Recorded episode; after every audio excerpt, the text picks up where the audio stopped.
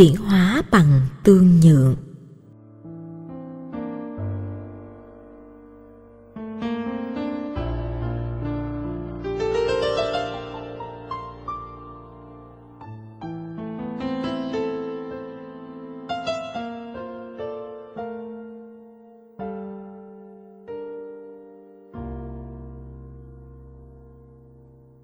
Vấn đề đức phật đưa ra ngay cả trong tình huống bảo vệ hay tự vệ, con người cần phải có nhu cầu chuyển hóa cảm xúc và lòng sân.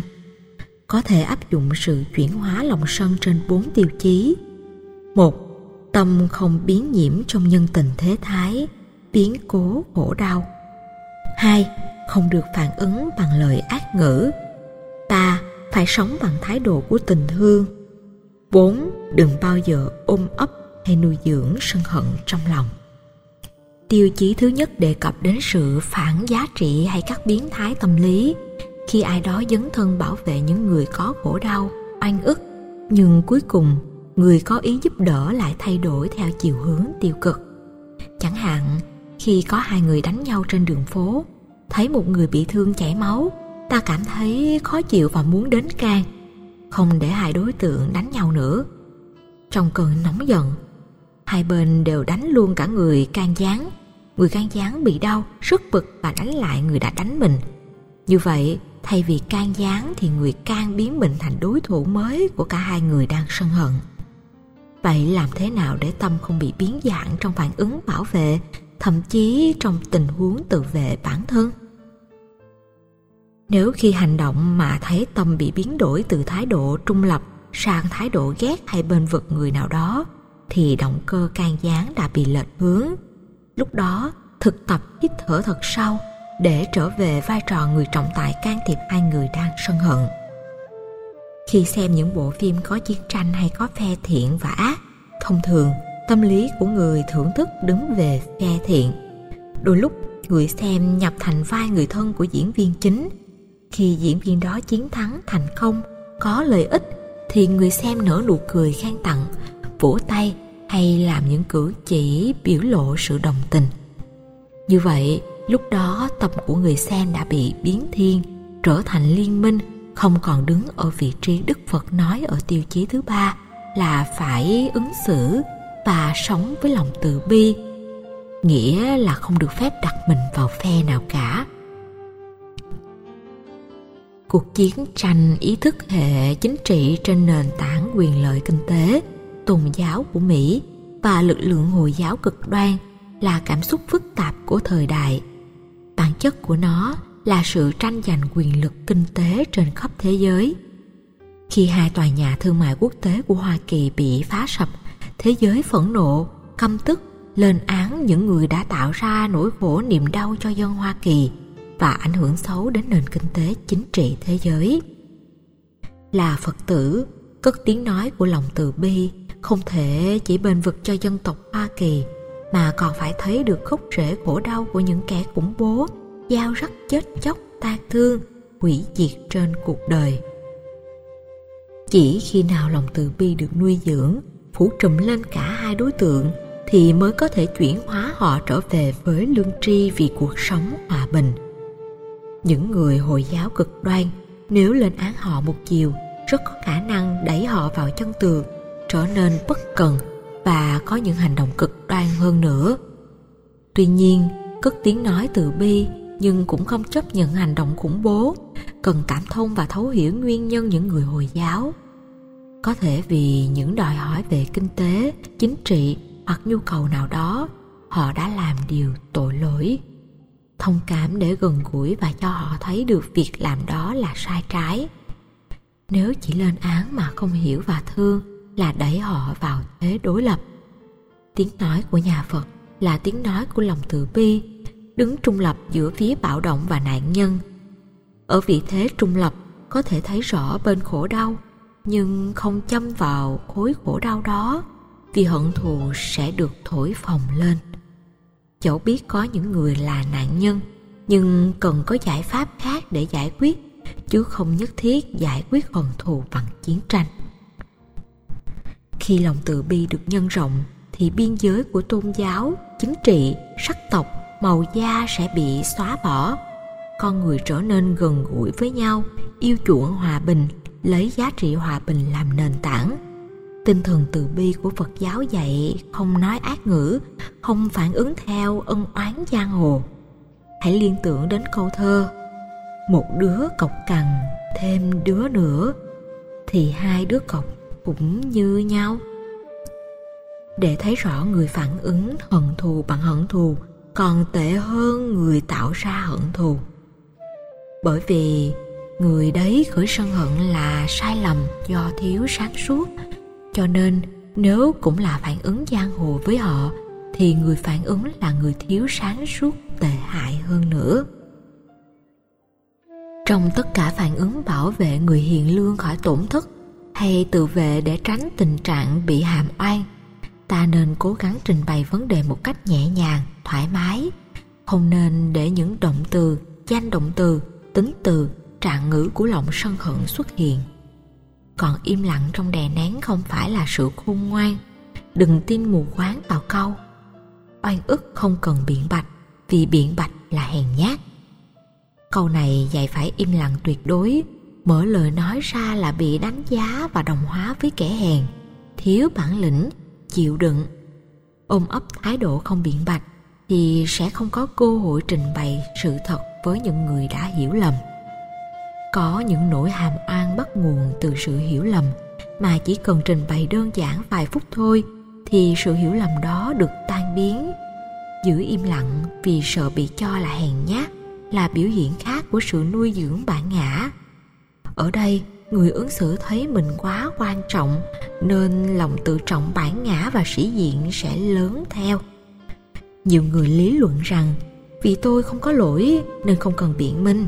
Họ ôm giữ sự im lặng đáng sợ suốt nhiều năm, thậm chí suốt cuộc đời. Cuối cùng, tổn thất, bế tắc ngày càng gia tăng cho chính họ và người hiểu lầm. Đức phật dạy trong phát ngôn, đừng nói bằng ác ngữ theo các góc độ như lời tục tiểu, thô lỗ, nóng nảy, hằng học.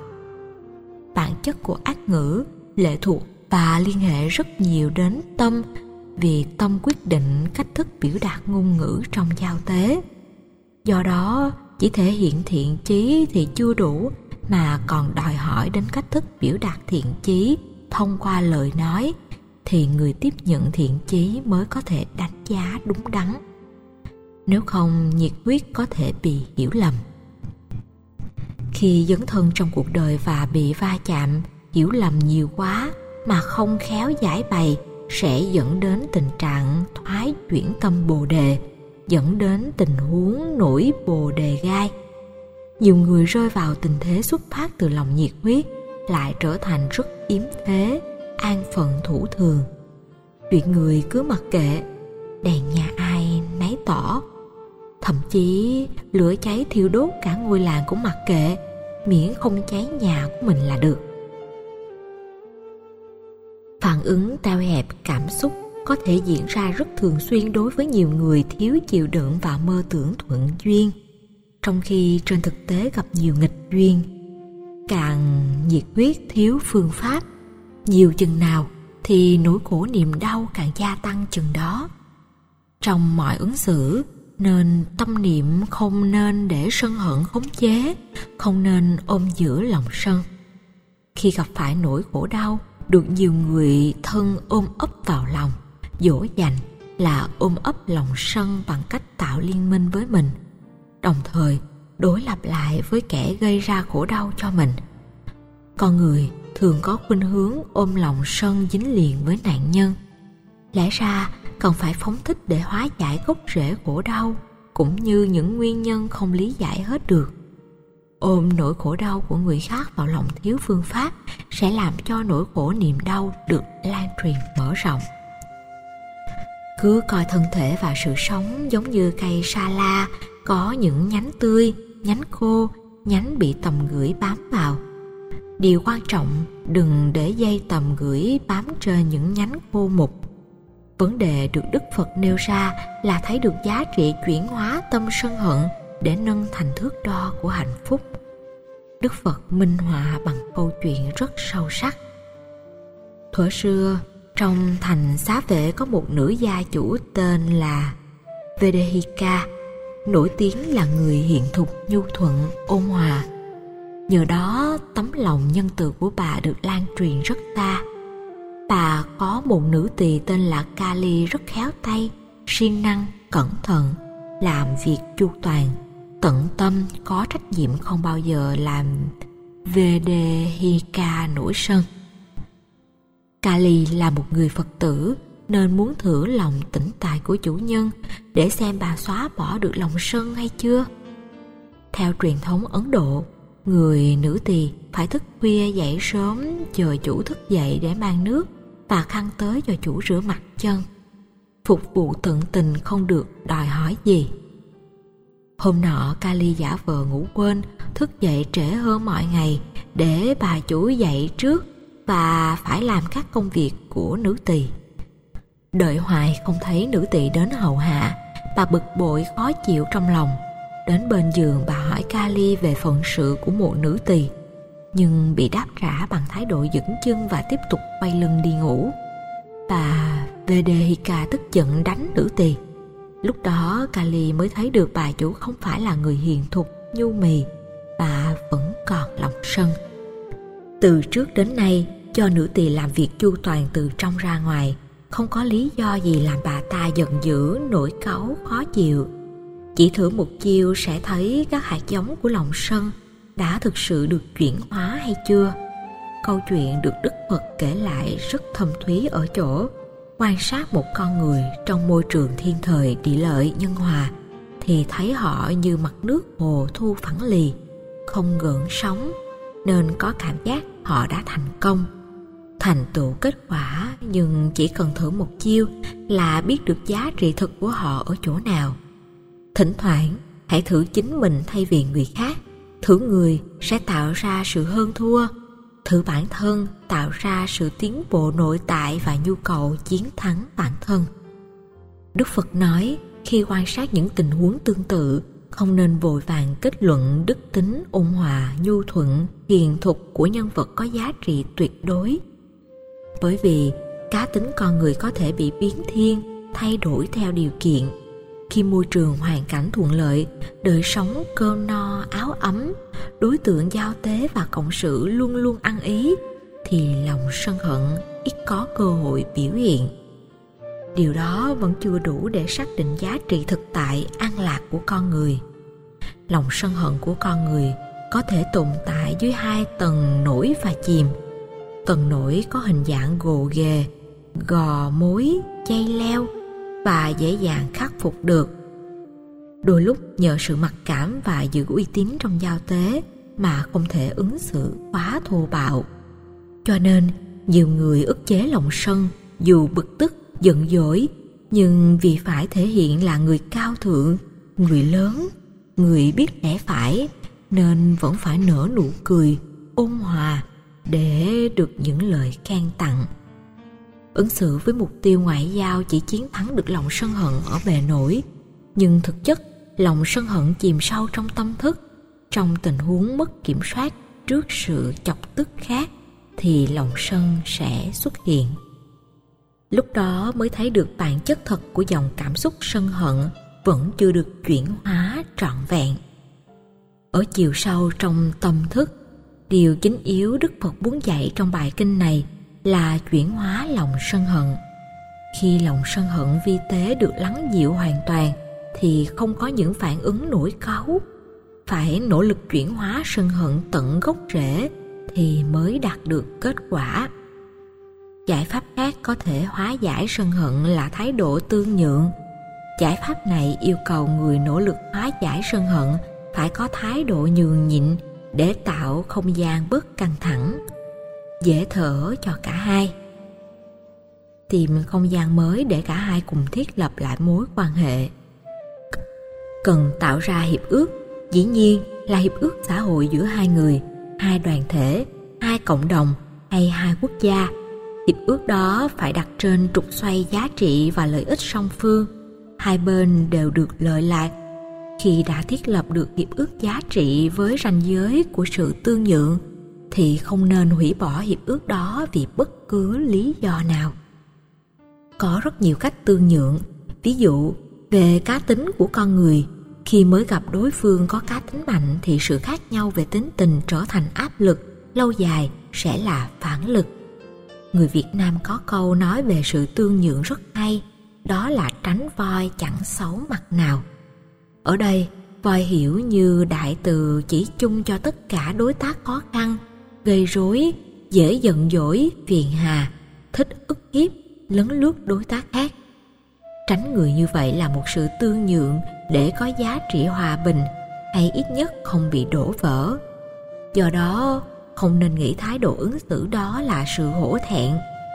Làm thế nào để người ứng xử thấy được điều đó và quan niệm giống vậy?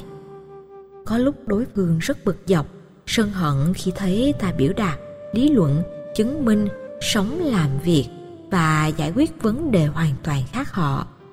Lúc đó, phiền não có thể xuất hiện một chiều. Tuy nhiên, theo nguyên tắc của sự tương nhượng, người ứng xử không nên bất mãn, nổi nóng, vì điều đó dễ biến hai người thành chiều đối lập và phiền não gia tăng.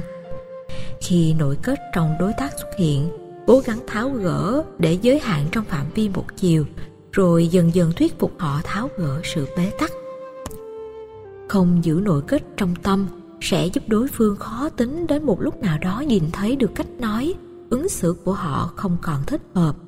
Do vậy, phải chuyển hóa theo hướng tích cực. Nếu không khéo, con người sẽ tạo ra rất nhiều mâu thuẫn với nhau, đặc biệt là người yêu quý gần gũi nhất. Quan hệ tình thân, tình thương càng nhiều thì sự chấp mắc càng lớn. Người ta có thể lý luận đây là chồng, vợ con, em, người thân của tôi. Nên họ không được làm những chuyện như thế, vì đã quá hiểu rồi. Do con người có thói quen chấp trước, có những trường hợp lại cho rằng người thân luôn mang lại khổ đau cho mình. Tất cả niềm an vui hạnh phúc đã bị người thân cướp mất. Khi nghĩ như vậy, lúc đầu cơn giận dữ không đáng kể nhưng lâu dài lại khiến nó lớn không thể tưởng tượng. Không buông được cảm xúc khổ đau sẽ gây nguy hiểm cho sức khỏe và hạnh phúc. Nếu cách ứng xử làm cho tình người không còn nữa, thì hạnh phúc bị đổ vỡ và khổ đau sẽ đồng hành với con người. Thế nên giải pháp tương nhượng là cách nương tựa nhau để tạo hạnh phúc và thiết lập giá trị tốt đẹp trong đời. Đừng cho mình là trung tâm của vũ trụ đừng lấy mình làm hệ quy chiếu để nhận định đánh giá người khác. Hãy quan niệm mình và người có những vai trò khác nhau, mang tính mắc xích trong xã hội. Nếu các mắt xích nối kết với nhau theo nguyên lý tương thuộc, thì sẽ vận hành theo hướng tốt đẹp cho cuộc đời.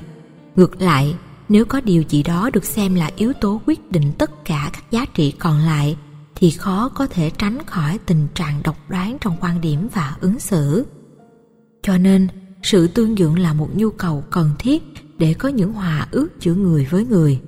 Nhờ vậy, cơn giận dữ không có điều kiện khởi sinh và phát triển. Ứng xử theo nguyên tắc tương nhượng là cách nhìn nhận, đánh giá và chấp nhận sự khác biệt đa dạng, chứ không phải trở ngại. Chỉ nhiên, sự khác biệt về cá tính có thể gây phiền não cho nhau. Nếu sự khác biệt của mình làm người khác không thích, thì đừng bắt buộc người khác làm tệ hơn nữa là biến mình thành trục đánh giá. Tại sao người nữ gặp người nam lại thích và người nam bị thu hút khi gặp người nữ? Sự khác nhau thường có tính hấp lực trong thời gian đầu gặp gỡ. Chẳng hạn, người nói cười nhiều lại thích người im lặng, lúc đầu hấp dẫn nhau, nhưng về sau lại là áp lực. Về lâu dài, không thể dung chứa nhau được phải biết tìm cách nuôi dưỡng sự tích cực giữa hai cá thể với hai cá tính khác biệt, như để bổ sung cho nhau. Quan niệm đa dạng là lợi lạc, phong phú trong tương quan, để cùng thăng hoa hẳn sẽ làm thế giới đa nguyên, nhưng lại hợp tác vì lợi ích. Nhà phật dạy phát triển cách nhìn lạc quan là sự khác biệt như sự bổ sung cho nhau. Nền văn hóa của nhiều sắc tộc được tôn vinh khắp thế giới vì nó thể hiện và giữ được những sắc thái riêng mấy mươi năm gần đây Liên Hợp Quốc kêu gọi tất cả các quốc gia cần phải duy trì bản sắc dân tộc, truyền thống, tập quán của mỗi quốc gia, mỗi cộng đồng vì sự giữ gìn đó góp phần tạo thành tổng thể giá trị đa dạng và phong phú văn hóa của thế giới con người. Nếu quan niệm sự khác biệt về cá tính giữa mình và người, cách tốt nhất là soi lại chính mình. Nếu hai người giống nhau 100% cùng sống với nhau, sẽ tạo thành sự nhàm chán hoặc cạnh tranh như cây trong rừng. Nhiều cây cùng chủng loại tạo thành rừng nhưng có thể giành chỗ đứng của nhau. Hai dòng nước gặp nhau có thể tạo thành lũ lụt, hai ngọn lửa gặp nhau tạo sự hủy diệt, hai cây chạm nhau có thể có cây bị gãy. Quan niệm ngũ hành tương sinh và tương khắc của người Trung Hoa cho sự giống nhau chưa chắc đã tốt vì giành thế đứng của nhau có thể dẫn đến sự loại trừ. Hai cây cùng tồn tại trên một mảnh đất sẽ có một cây hấp thụ những chất vị nhiêu của đất nhiều hơn. Quan sát khu rừng thấy những cây rừng có đường kính, chiều cao và những chiếc lá giống nhau. Thực tế chúng hoàn toàn khác nhau về chiều kích, hình dáng, màu sắc và ngay cả giá trị sử dụng mặc dù được trồng cùng một giờ, một ngày. Nhìn năm ngón của bàn tay, thấy ngón cái to, ngón trỏ ngắn, ngón giữa dài nhất, ngón áp út dài nhì, ngón út nhỏ và dài hơn ngón cái một chút. Bàn tay cũng có hình thù rất đặc biệt, có bàn tay hình búp măng, hình đốt xương sần sùi, có bàn tay dài, bàn tay ngắn, không có bàn tay nào giống bàn tay nào. Hà văn ở trên bàn tay, những đường tâm đạo, trí đạo, mệnh đạo và các gò trong lòng bàn tay cũng hoàn toàn khác nhau giữa mọi người. Sự khác biệt này đó chính là cách thức tạo sự cá biệt của một bàn tay. Hãy thử tưởng tượng nếu năm ngón tay của một bàn tay đều bằng nhau thì trông dị hợm vô cùng. Tương tự đầu mắt mũi, tai, miệng, bàn chân, dáng đi. Không có người nào giống người nào. Chính nhờ sự khác biệt đó, mỗi cơ quan trong cơ thể đóng một vai trò, chức năng khác nhau và làm cho bộ máy sự sống được vận hành thích hợp, tạo ra sức khỏe và tuổi thọ của con người. Khi quan niệm sự khác nhau chính là nhu cầu bổ sung và làm đẹp cho nhau, sẽ phát huy được tính rộng lượng và khoan dung tất cả sự khác biệt không mang lại sự phiền não, căng thẳng, loại trừ. Nhờ quan niệm vậy, ta không còn xem đối phương là cây gai để khỏi phải bị giận dữ thiêu đốt. Nhờ đó, con người có thể sống một cách hòa bình, mặc dù cá tính một trời một vực. Phải biết chấp nhận cá tính của người khác, thấy được rằng mỗi người đều có cá tính và nhận thức riêng, dẫn đến cách ứng xử qua lời nói việc làm khác nhau, biểu đạt qua thói quen của mắt, tai, miệng, mũi, thân xúc chạm và ý tưởng. Nếu không có những vùng tối trên một bức tranh, thì sự biểu đạt của vần sáng hoàn toàn vô nghĩa. Sự tương phản trong hài hòa làm cho bức tranh trở nên ấn tượng và có giá trị nghệ thuật. Người am hiểu nghệ thuật sẽ không nỗ lực tạo ra nhiều chi tiết cho bức tranh những nét đẹp nếu mọi thứ đều nổi bật, thì không có gì trở thành nổi bật trong bức tranh. Phải phối hợp tối sáng, lồi lõm, cao thấp, trong ngoài, nhằm tạo ra tính tương phản bổ sung và làm đẹp cho nhau. Nếu mọi chi tiết đều được làm đẹp, thì tổng thể của cái đẹp đó không còn nổi bật nữa. Đẹp chính là sự hài hòa và phải có cái không đẹp để tạo cho cái đẹp được đẹp hơn tối sẽ làm phương tiện cho ánh sáng nổi bật. Ánh sáng làm cho bóng tối tăng giá trị. Giá trị của mọi đối lập và khác biệt chỉ mang tính tương đối. Biết cách sử dụng thì mọi thứ đều có giá trị.